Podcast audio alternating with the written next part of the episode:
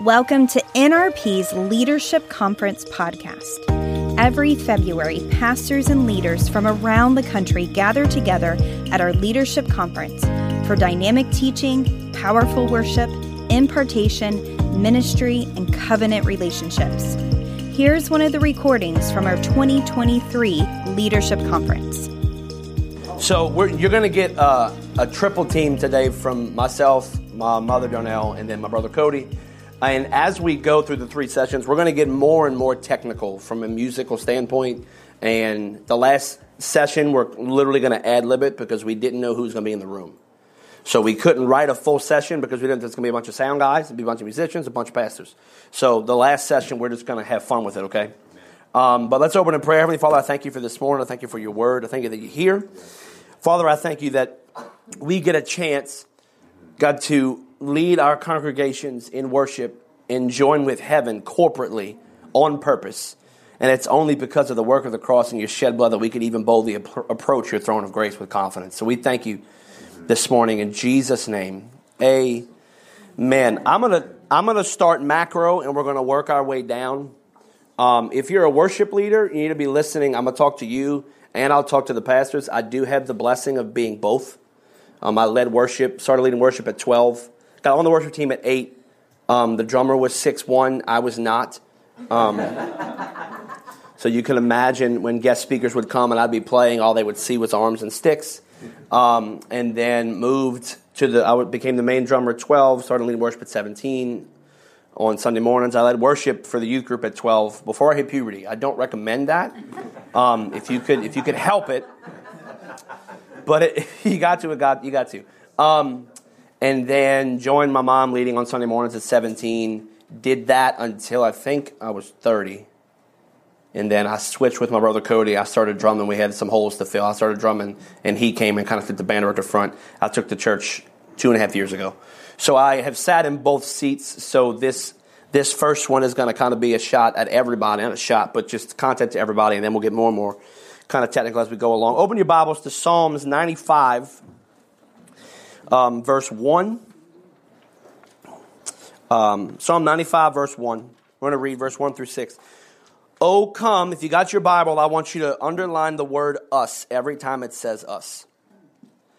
Oh, come, let us sing to the Lord. Let us shout joyfully to the rock of our salvation. Let us come before his presence with thanksgiving. Let us shout joyfully to him with psalms. For the Lord is great and the great king above all gods. In his hand are the deep places of the earth, and the heights of the hills are his also. The sea is his, for he made it, and his hands formed the dry land. Oh, come, let us worship and bow down. Let us kneel before our Maker. There's a whole lot of let us's in that passage.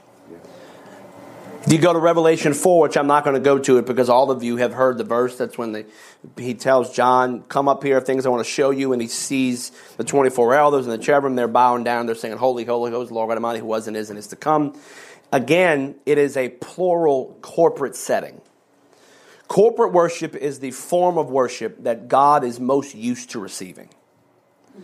He has received corporate worship since he created the angels. They were created and they started worshiping. And it's been a corporate setting ever since. Corporate worship, in my opinion, and this is my opinion, this is not doctrinal, this is not an NRP stance, disclaimer there. Corporate worship, in my opinion, is the closest environment to heaven we can experience on the earth. Because I have a feeling that heaven's going to sound a little bit like when we went into, oh, praise the one who paid my debt. When we hit that, I, that I, I knew that was going to hit kind of cool, like this nice little bridge fits in Christ alone, well, same time nature. I was not expecting the literal roof of the building to fly off, right?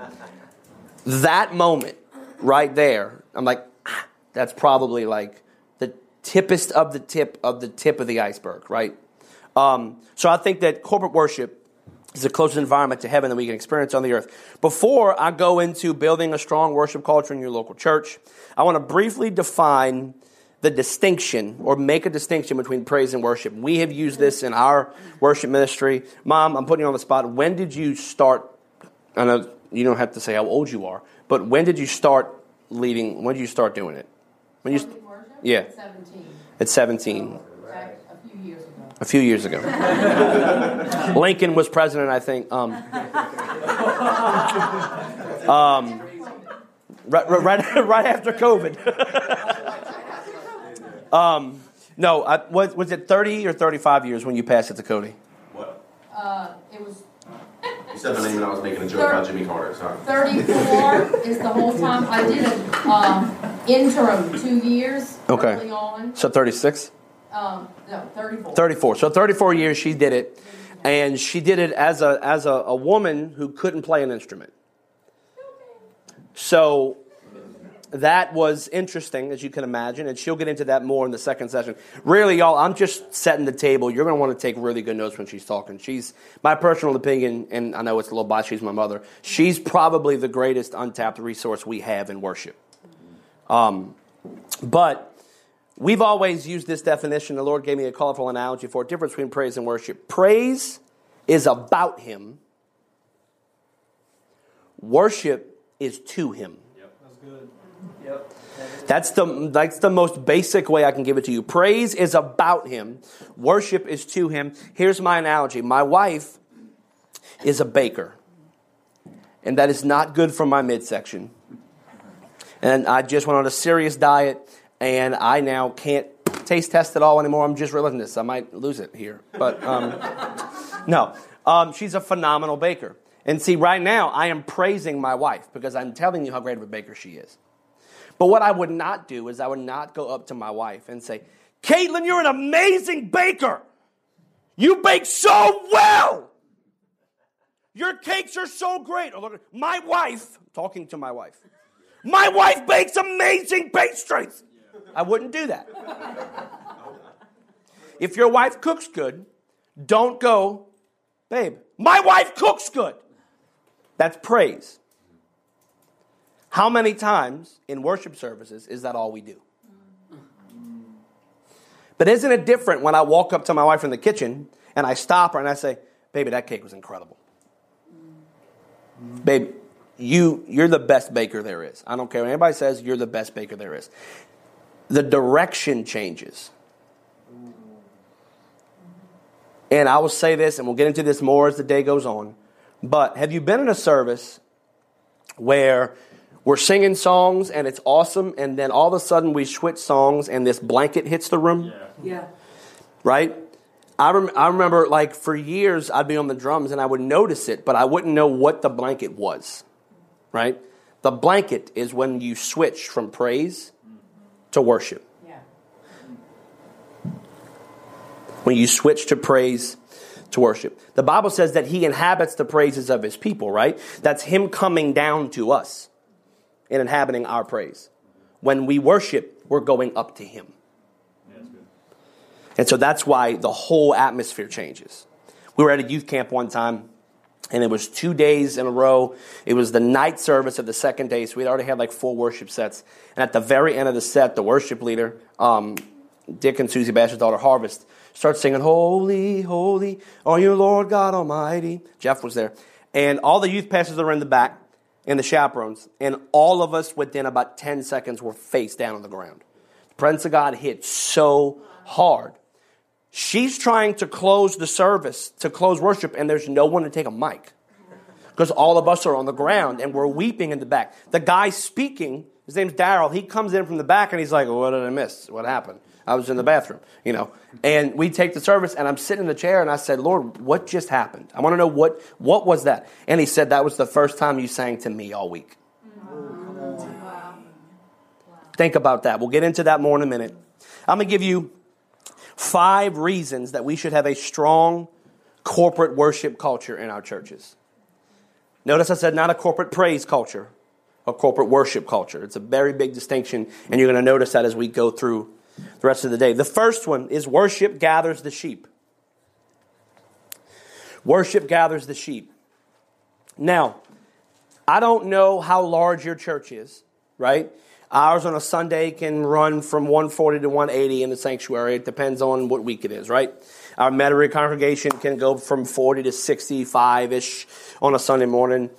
Miss Marion and Ron Johnson, they probably got a full house most of the services, probably 400, 350 per service. You have three services, right? Mm-hmm. All right.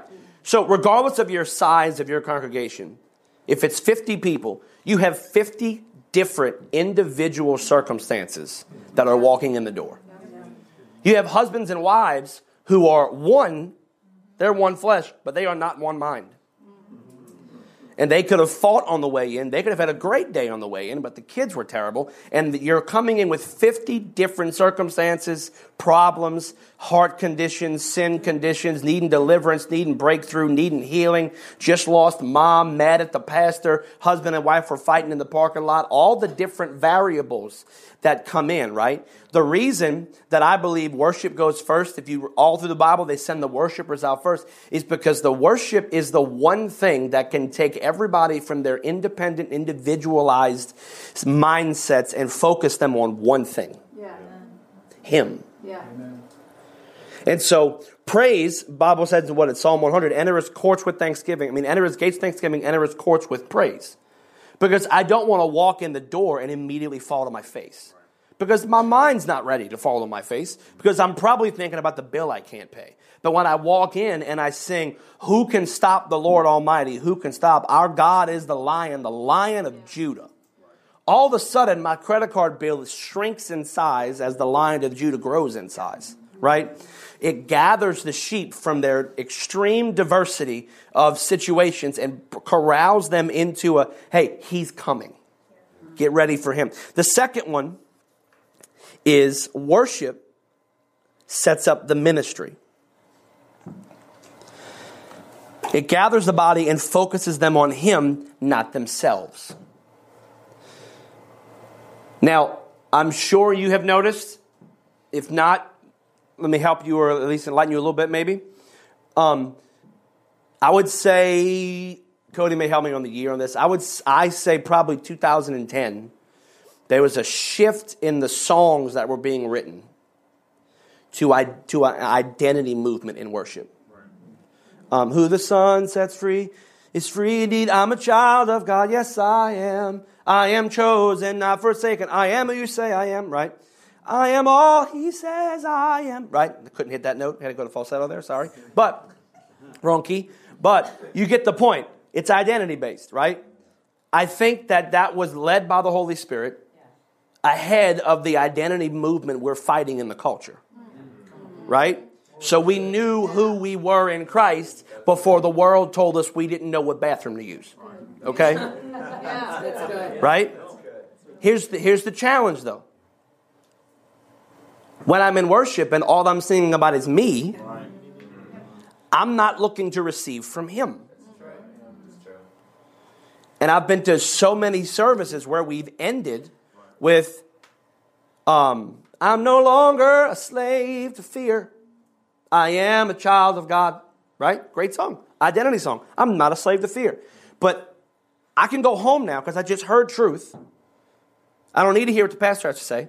But the pastor's been praying all week. The Holy Spirit's been getting ready all week. No, I need to be, my mind needs to be set for Him. And I'm trying so hard not to step in my mom's session right now. I'm trying. She knows I'm close. Now, it sets up the ministry. It worship should have the congregation ready to receive whatever the Holy Spirit has for them. Ready for this? And that doesn't always mean your sermon. Mm. Yeah. Yeah. I have this secret goal every time I lead worship. I want whoever's taking the microphone from me to feel so incredibly awkward because they don't want to end it, but they know they have to. that's a goal of mine. Like just now, Pastor Keith, he's like, I don't want to end this, but I feel like we have to. I, that's my goal. But, and it's not because I want to keep singing. I want to have the congregation to a place that the guy making the transition can't get their attention. Mm-hmm. Because they're so focused on him, it isn't about me. Yeah. Pastors, you've ever been in a service where the Holy Spirit hijacks your message and he gives you like a rhema word on the spot? You're like, God, but I studied. Yeah, that was cute. I have another message for you, right? You ever had that happen? That's happened to me before, right? Well, the same thing has happened in a worship setting where the worship service is going and I'll be sitting on the front row and I'm like, yep, I ain't preaching. Because he just said we're praying for healing and we and this Holy Spirit just starts moving and people get wrecked. And I just had to accept the fact that he is better at giving people what they need than I am studying and prepping and praying all week. Amen. And if I'm sensitive to him in the moment, I would rather follow the leading of the Spirit than follow what I thought the leading was on Tuesday. Amen. Amen. So, second one is it sets up the ministry. The third one, worship supports discipleship. Oh, I love these next two. Worship supports discipleship. I believe worship is the single most unused discipleship tool in the church. Is this on? Awesome. This is on. All right. You want to know why? Because people know, remember what they sing much easier than what they read and what they're taught. For example, right? Just a small town girl living in a lonely world. She took the midnight train going.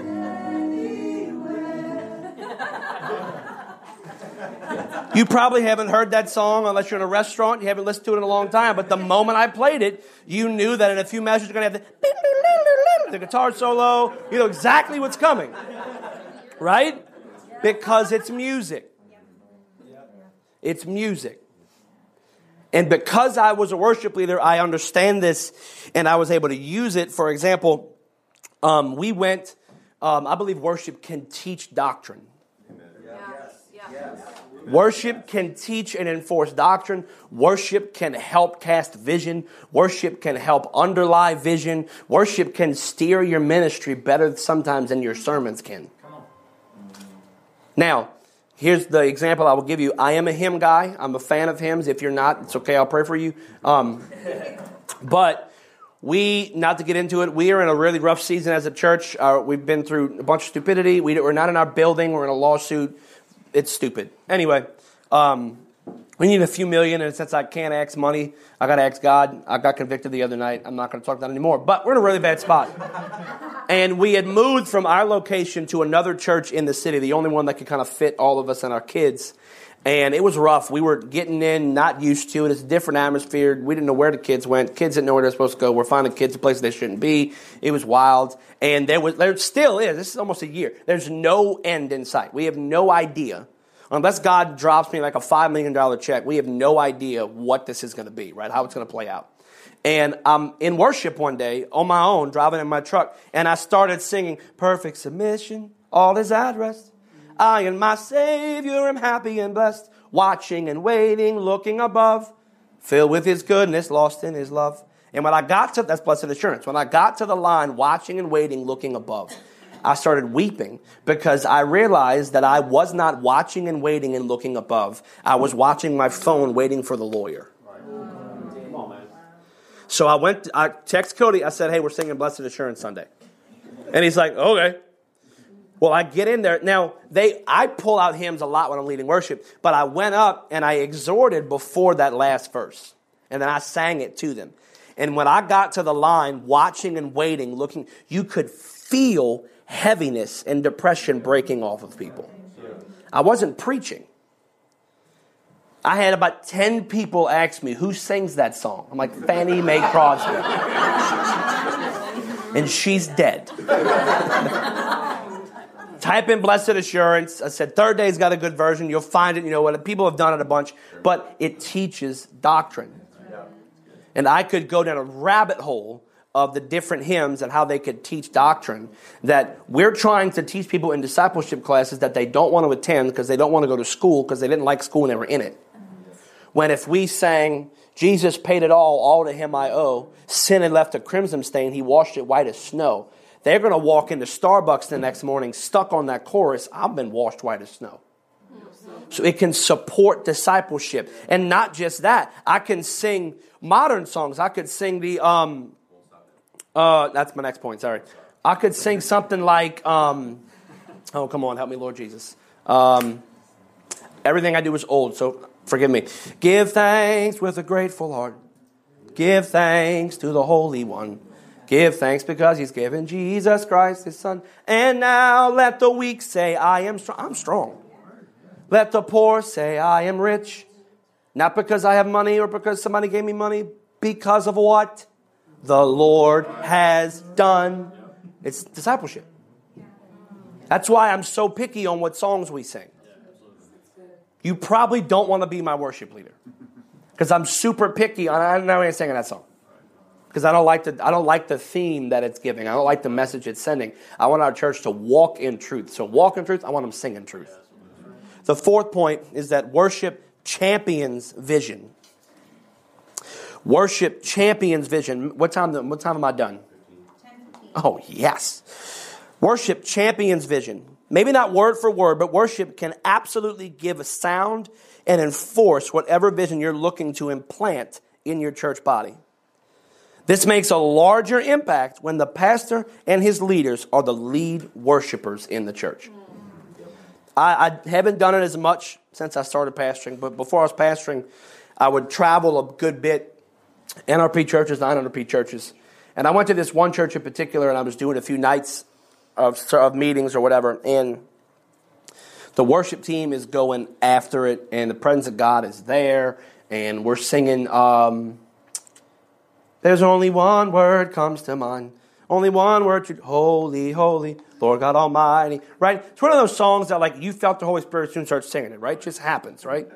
We're singing that song, and I'm I, I, usually I'm worshiping or I'm praying in the spirit, kind of watching the room if I'm ministering somewhere, right? In case the Lord wants to start giving me prophetic stuff or whatever. And I turn around and I look and I'm just praying in the spirit, and I notice that the only person in leadership, not not stat leadership, that was worshiping, that wasn't on the stage was the associate pastor. He was up at the front doing a Chris McCall impression, right? Giving it 147 percent the pastor was he wasn't he was in the back row with his arms crossed. His wife was playing with somebody's baby. And the youth pastor, I felt bad for him, was mopping up a mess in the lobby. So the associate pastor is going after it. And about 30% of the church was engaged. There's a difference when the pastor, and if you're a pastor, please hear me out on this as a worship leader. One of, the, one of the things that I used to struggle with the most is when a pastor would read his notes during service. Because I'm like, like, dog, ain't you been looking at that all week? Because I promise you, right now, that man that you're wishing would be more susceptible and open to the Holy Spirit needs to see you with your hands up. Right. Yep. That marriage that's on the rocks needs to see you and your wife holding hands worshiping together that family who doesn't know what to do with their horrific, terrible seven year old or their teenager, right? The 13 that should be four. They need to see you holding your daughter's hand, worshiping. Lately, I've been pulling my oldest by me and saying, No, you're worshiping by me. But I don't want to worship by you. I never asked if you wanted to. You're going to worship by me. Why? Because I want people to see that we worship as a family. It's not just something daddy does. Because people are watching me but it champions vision. So when I'm, there's a song we've been doing before we lost the roof, but after we lost the roof, it became like, for me, a rallying cry. It's Won't Stop Now by uh, Elevation. Um, because it captures the vision of our church. The chorus is, Your presence is an open door. We want you more like never before. Your presence is an open door. I want you, Lord, like never before. Right? Our, the, the, the vision statement of our church is we're a church of His presence and a church of His people. That's what we do. Everything we do is about that. However, right now, we need movement, we need a breakthrough. Well, the bridge is I know breakthrough is coming. By faith, I see a miracle. My God made me a promise and it won't stop now. It's not the melody, but you know what I'm saying? and now I'm like, I'll look at him like, bro, we ain't done it, we have done it a few weeks. And I'm sure the band's getting close to being played out on it because I was that guy who got played out on playing songs. But right now, I need our church declaring, yeah. I know breakthrough is coming. By faith, not by sight, I see a miracle. Not because the attorney's going to call, not because the, the contractor's going to do what he's supposed to do. yeah, right. because my God made me a promise. And I get them singing this, and I get them, whatever the vision is, if you're going through growth, find songs that speak to growth. If you're wanting to take your people deeper into a, a, place of worship, take them into it, get them back to their first love. Revelation 2. Uh, I just want you, nothing else, nothing else, nothing else will do, right? That's this generation's, I'm coming back to the heart of worship, right? That's the, just the next version of it, right? Um, the one before that was I surrender all. Right? The generations usually write the same themes, just they sound different. But it's so important that we're finding songs that catch our vision. Please don't pick songs that are nice and on the radio because you like them. I'm sorry. But pick songs that support your vision, that are teaching discipleship, that are empowering your church to be the church that you see when you pray. Help sing their way there. You do realize that's how the Israelites passed down the stories. They sang them. I'm not going to try and sing in Hebrew, but that's what they did. They sang the story of Noah. They sang the story of Moses. They sang the story of David. What it did was it got in their mind. Some of you who are of the right generation can rap Ice Ice Baby right now if the song came on the radio, stop, collaborate, and boom, you, you, you're on it. You're done. Because you listened to it when you were younger and it just comes up like this, right? When I'm leading worship, I love when I get to lead worship and I get to go on like that run of, of songs and I get to pull old ones and I love watching who knows them. Yeah. It's one of my favorite. We're singing a, we're singing a conference. I think it was uh, the two years ago at National. We're singing, and um, I started singing. There is a river and flows from deep within. And a lot of the room didn't know it, but Miss Penny did. and I watched as Miss Penny went, because she hadn't heard it. That's what worship can do to people. But it's got to be intentional. And the last point I want to give you, because I want to get to some questions if we have any, but um, I was preparing and typing this up last night, and the Lord gave me an analogy that I had never used. In John 3:29, John the Baptist refers to himself as the friend of the bridegroom. Now, if any of the pastors need to correct my theology on this, I'm here for it. But John is identifying himself as the friend of the bridegroom while also being part of the bride. Because his salvation was purchased just like ours was. So he's a friend of the bridegroom while also being part of the bride that Jesus redeems. Why? Because John was ministering to the bride. If you research into the Hebrew wedding, which I'm not going to uncork that because that's powerful stuff.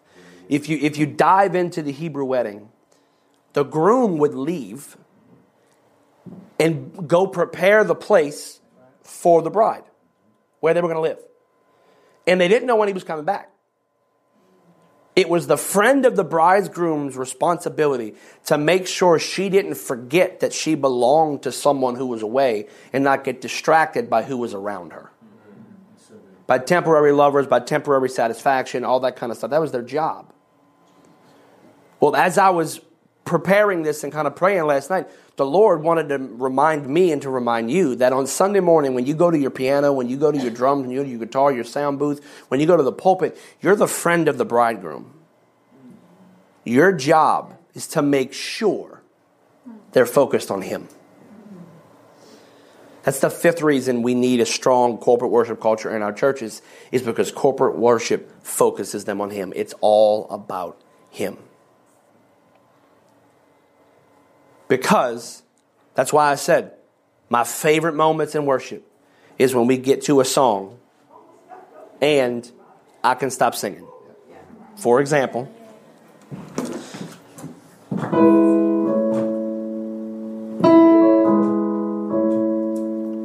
sing it.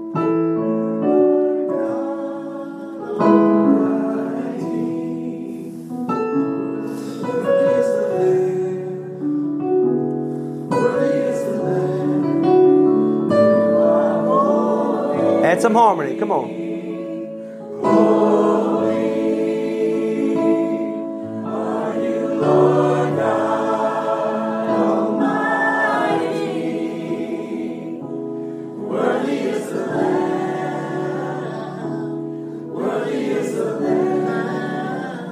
If we kept going, you're not looking at me.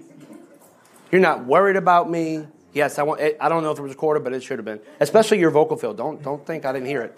But someone over there is like. my girl went. Some I was like, huh, all right, all right, all right. We got past the mic up in here, church. Um, that moment. You know what song's not going to create that moment?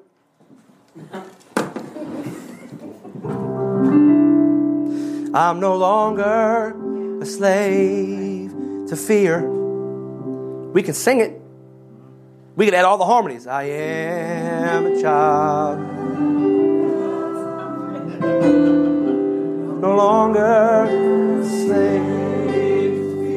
See, It sounds great, but it don't feel the same. Right? Don't feel the same because that's identity. I'm praising him for who he has made me. I could go up to a lost person and I could say, if I don't know what the, that's why, again, worship supports discipleship. A new Christian may not know how to talk to somebody who's bound by fear, but they could look at them and say, Look, all I know is I'm no longer a slave to fear, but I am a child of God because He split the sea and I walked right through it. My fears are drowned in His perfect love. Just walk away.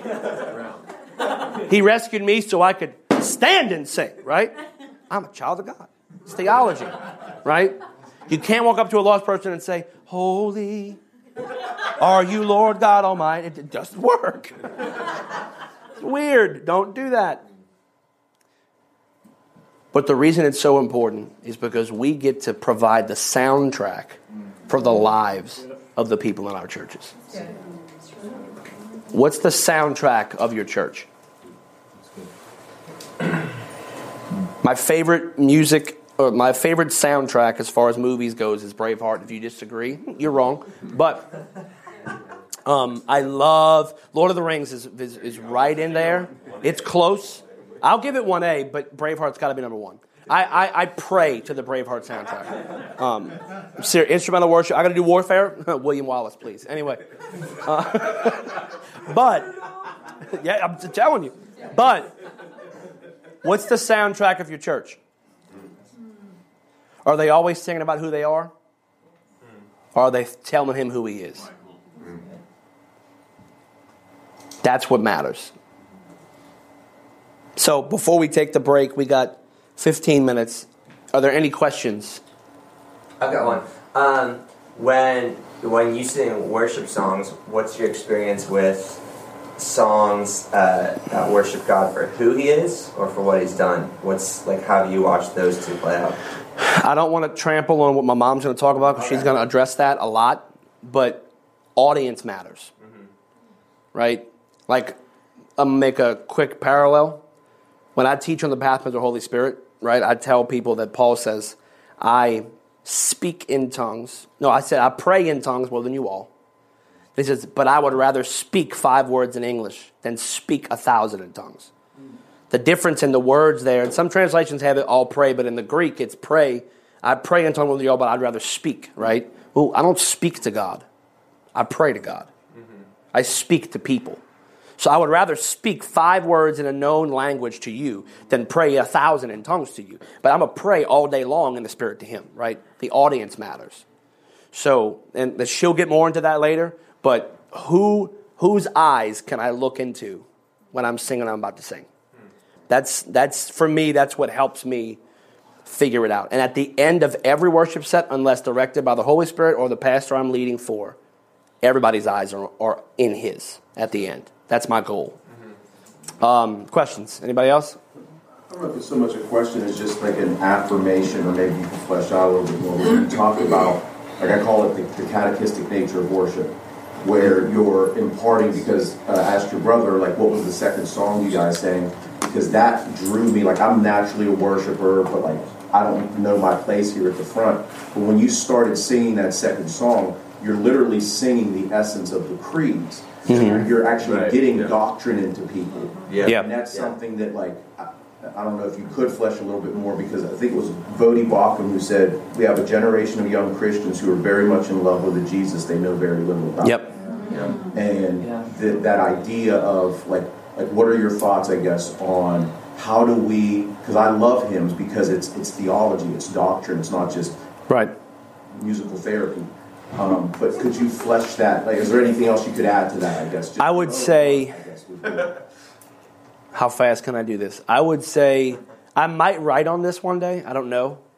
Um, I believe that there's a pendulum in the body of Christ that we need to find and break. Because we do this theologically, culturally in the church. Um, but somewhere around, I blame it on the Third Day Offerings album. If y'all remember that, the live Third Day Worship album, y'all remember that? With the bus on the cover. No, not the bus. The bus is their their first one. The third day. Oh, it did have a bus. I'm sorry. It's the bus, different picture. Sorry. You're right. Okay. Jeez, and watch your tone, man. Jesus, I am your pastor. Okay. I'm not just your brother. My gosh. Um, but um, that was the first worship album that got radio play. That I and she's vouching for it because she has heard more worship albums that didn't play the radio than I have. But that was the first worship album that got radio play. And it exploded. Yes, it did. And that was the beginning of corporate worship, the industry of worship. Not corporate worship in a biblical sense, but the corporation of worship. Mm. At the time, right before that, Passion was doing their first albums. Chris, if you go look at those early first, those early Passion albums, it is like the Hall of Fame of radio play Christian music on those albums. They're all worship leaders. Kristian Stanfill's on it. Um, Chris Tomlin's on it. Matt Redman's on it. Everyone is on those albums, right? But they weren't. They were. It was passion, and if you weren't a youth group, you didn't know what the album was. That was when Hill, your church was either singing Hill songs or Brownsville at that time. That's what you were singing.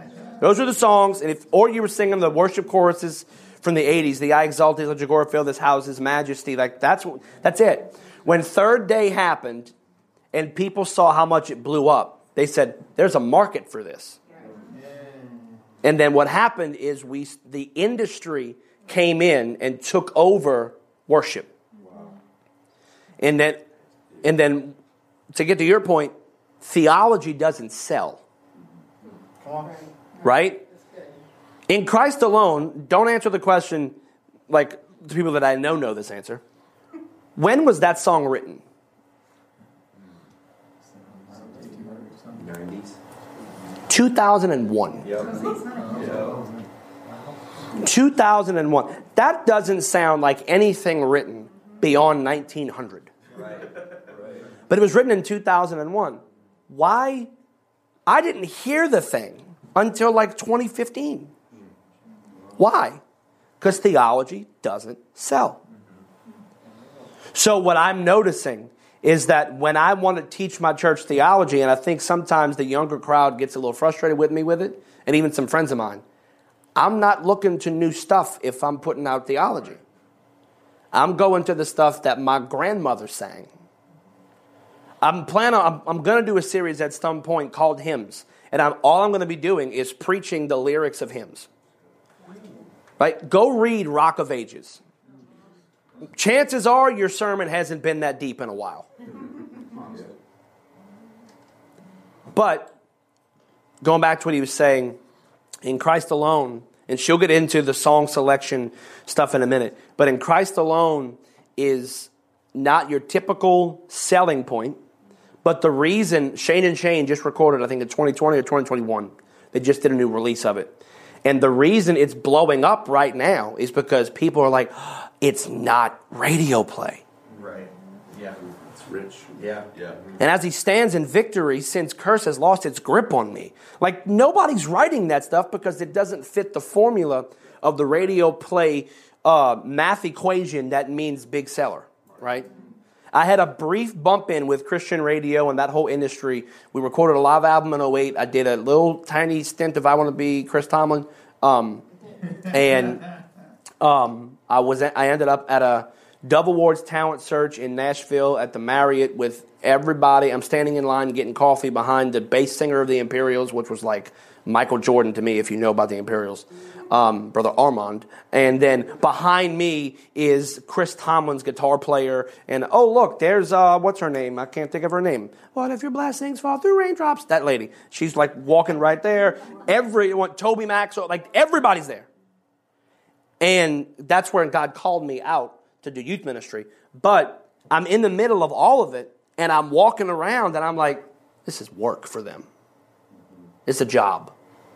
And it broke my heart because there are tens of millions of Christians who are basing their theology and their walk with the Lord on a formula to produce sales. Oh, absolutely. It's a lot of because theology doesn't fill seats. It fills heaven, but it doesn't fill seats. You gonna have to add something? Um, yeah, so I, I read a book, Jeremy Riddle's Reset. I don't know if you ever Yeah, read that yet. it's a great incredible. book. But he draws a distinction of, um, you, and this is not me knocking anything modern, because there are some songs that come out, I'm like, Jesus, but guard what you sing over your congregation, because a lot of the times, the same room that writes Tennessee, Tennessee Whiskey for uh, Chris Stapleton. is writing the songs you're hearing on K-Love Yep. like the same exact people and the same exact tables. They're sitting in the same, and it's the same record producers that they're recording in the same studios. But ten minutes ago, we were singing about how ice cold beer never broke my heart, but now we're writing about. We're singing a formulated song about Jesus, and God will still use those songs. Like God will, st- if they're theologically sound. Like I'm not saying don't use them, but you have people in boardrooms in Nashville that are marketing to your Sunday morning congregation. Yep. And they're not trying to fill heaven; they're trying to fill their pockets. And so it's just something to be to be use discernment and be praying about because you really, yeah. Anyway. So we got time for one more, maybe. I think you had your hand up. Yeah, how, how, so practically speaking, how do you, a given Sunday morning, and maybe it's more question for Cody, how do you balance like praise songs and worship songs? You gotta. Stay tuned for session two. Okay, all right, no, I'm definitely. All right, all right. Are there any other questions um, not about song selection? because that's the next section. Just maybe if you talk a little bit about how to grow as a theologian, as a worship worship leader. Oh man. Um, well, I'll tell you what happened. I'll tell you my story with that. Um, and I know NRP is a mixed bag, so this is not downing any particular camp, right? I was standing at work. I worked at a pawn shop, P A W N. I had to specify because my accent makes it sound like a different kind of shop. Um, and uh, it was not. It was pawn. And um, this guy walks in with a John Calvin as my homeboy T-shirt. And I'm like, oh, what's up? And he knew I was a Christian. I had no clue who Calvin was. I had no clue what Calvinism was. I had no clue what Arminianism was. And he starts talking to me and quoting scriptures, and my spirit man was angry. Not because I thought he was speaking heresy, because I had no clue what he was talking about.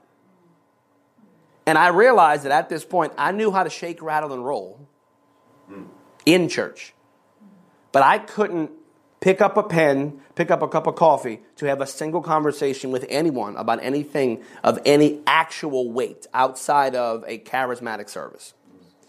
Growing as a worship leader, I'll say it this way, and I don't know if you guys preach this way, and you should play this way, which this might be the third session, but you never want to play to the max of your ability because you can't guarantee you're going to hit it.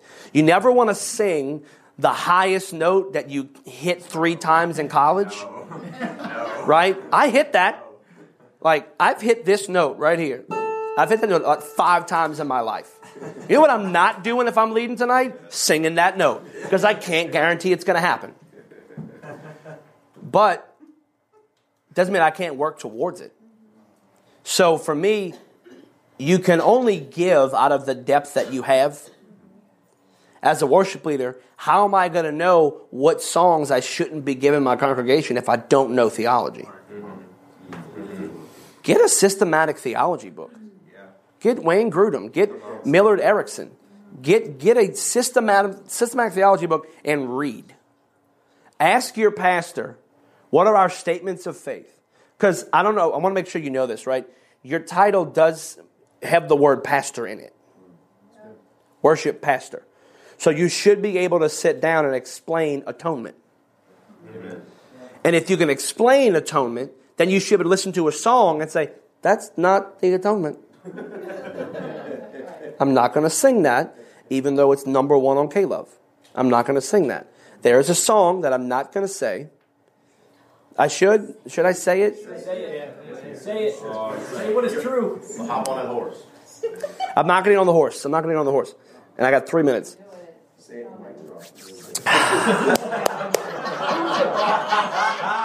There's. I can't do that. They already heard me say. I have to leave it on now. I have integrity. Anyway, um, this is not NRP stance. This is not. This is my personal preference. Um, I think the worst worship song written in the last 10 years was Reckless Love. When I hear the song, my stomach turns. Why? Because a sovereign being is incapable of being reckless. Teenagers are reckless when they go to the club. They're reckless when they decide, YOLO, I want to go out and date this guy and sleep with him. It's reckless. The thought that I, and I got to realize, I was youth pastoring at this time, and I had teenagers saying, We're going to be reckless tonight in a Christian way. We're going to go be reckless. We're going to go jump off the roof into a pool, right? That's what they were doing. They were being reckless. And the thought that they were going to connect the love of God to them jumping off of a roof into a pool made me want to vomit. No, no, no, no. He was crucified before the foundations of the world. There's nothing reckless about it. It was absolutely and totally intentional. Down to the moment it happened. Don't, to me, um, I'm starting to get angry. Don't, de- don't desecrate his sacrifice by saying he was flippant. And so I refused. I've already been in a service where the, the, the song leader, I was guest speaking, was going to sing the song. And I saw the song set. I said, hey, I, am sorry, I need you to change that. It was a youth conference. And they said, what do you mean? The kids love it. I said, I don't care. It's wrong. I said it. I'm preaching. I'd really appreciate not preaching after that song. She's like, but I said, if you sing it, that's fine. I'm going to just have y'all come back up and sing something else afterwards. like, if you want to do it that bad, do it. That's fine. But I, I you know, and listen, if you have feel differently about the song, that's fine. Feel differently about it. You know what? It's whatever. I'm, I do not need to theologically debate with you. What I'm saying is, is that for me, what I was stewarding, what I was in charge with, that was not a theological image that I wanted them to possibly equate with right. the cross. Right. And so I said, no, we're not doing that. Right. I can only do that because I understand theology that he was crucified before the foundation of the world began. This, this, this, this wasn't an accidental thing. He didn't, God wasn't like adjusting on the fly. Uh, Jesus, you got to go die. Like, that's not how this was. And I didn't want teenagers, especially who are not going to be very in depth theologically. That's not the ones that I had unless I taught them. Yeah. I was very careful that what they were singing wasn't contradicting what I was trying to teach them. But study to show yourself approved, a workman. What's the most important? You want to know what the most important word in that verse is? Rightly dividing. Because I believe if we can rightly divide the word of truth, we can also wrongly divide it. Otherwise, he would just he would have just said dividing. Exactly but he said rightly dividing. So I believe as a worship pastor, I have to be able to rightly divide the word of truth so that the songs I'm bringing to my congregation teach them the word of truth. You're the filter of that. Last, you'll probably talk about, are you going to talk about sending on down in your session or can I tell the story? Okay. I'll be very fast, 30 seconds and we're done. Um, you guys remember the song, Send It On Down, Send It On Down, Lord, let your Holy Ghost. You weren't even born yet, it's okay. But, um, and what, what was the lyrics? Lord, send it on down, send it on down. Lord, send your Holy Ghost down. Lord, send your Holy Ghost, come on down. And we're sound checking. And she's got the 60 voice choir going at it, and the band is jamming. And our founding pastor, had come back and was the associate. And he walks out during sound check and walks up to her, stops rehearsal, and says, You can't sing that. It's doctrinally incorrect. Holy Spirit already came down.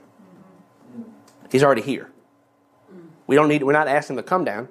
We sent his power down. We sent his presence down. We're not asking him. He's already here. So we changed the lyrics. The Lord send your Holy Ghost power down. Right. And he was fine. He was like, yeah. He's like, all right, that works. He still didn't like it. He's like, that's acceptable. I, I can work with that one but one word. But think about if I'm asking the Holy Spirit to come down and I'm in road rage traffic and I got to pray, the Lord, come down. No, no, no, he's here. He's already here. But Bob, who works at the factory, doesn't know that because he don't even know who Jesus is. And I got him singing wrong theology. He's going to remember the song because he liked the bass line way faster than he's going to remember your sermon, your three points on having a healthy marriage. He's going to remember that song easier. All right, we're going to take a break. If you have questions, come find us or whatnot. We're going to take a break though. For more information on our annual conferences, including our leadership conference, women's conference, men's conference, youth leader intensive, and youth camps and conferences, visit nrpastors.com. To check out all of our podcasts, including the Leadership and Context podcast by Keith Tusey, the Flourish Women's podcast by Penny Tusey, and the podcast for all of our conferences, click on the podcast tab on our website. We can't wait to see you at one of our conferences soon.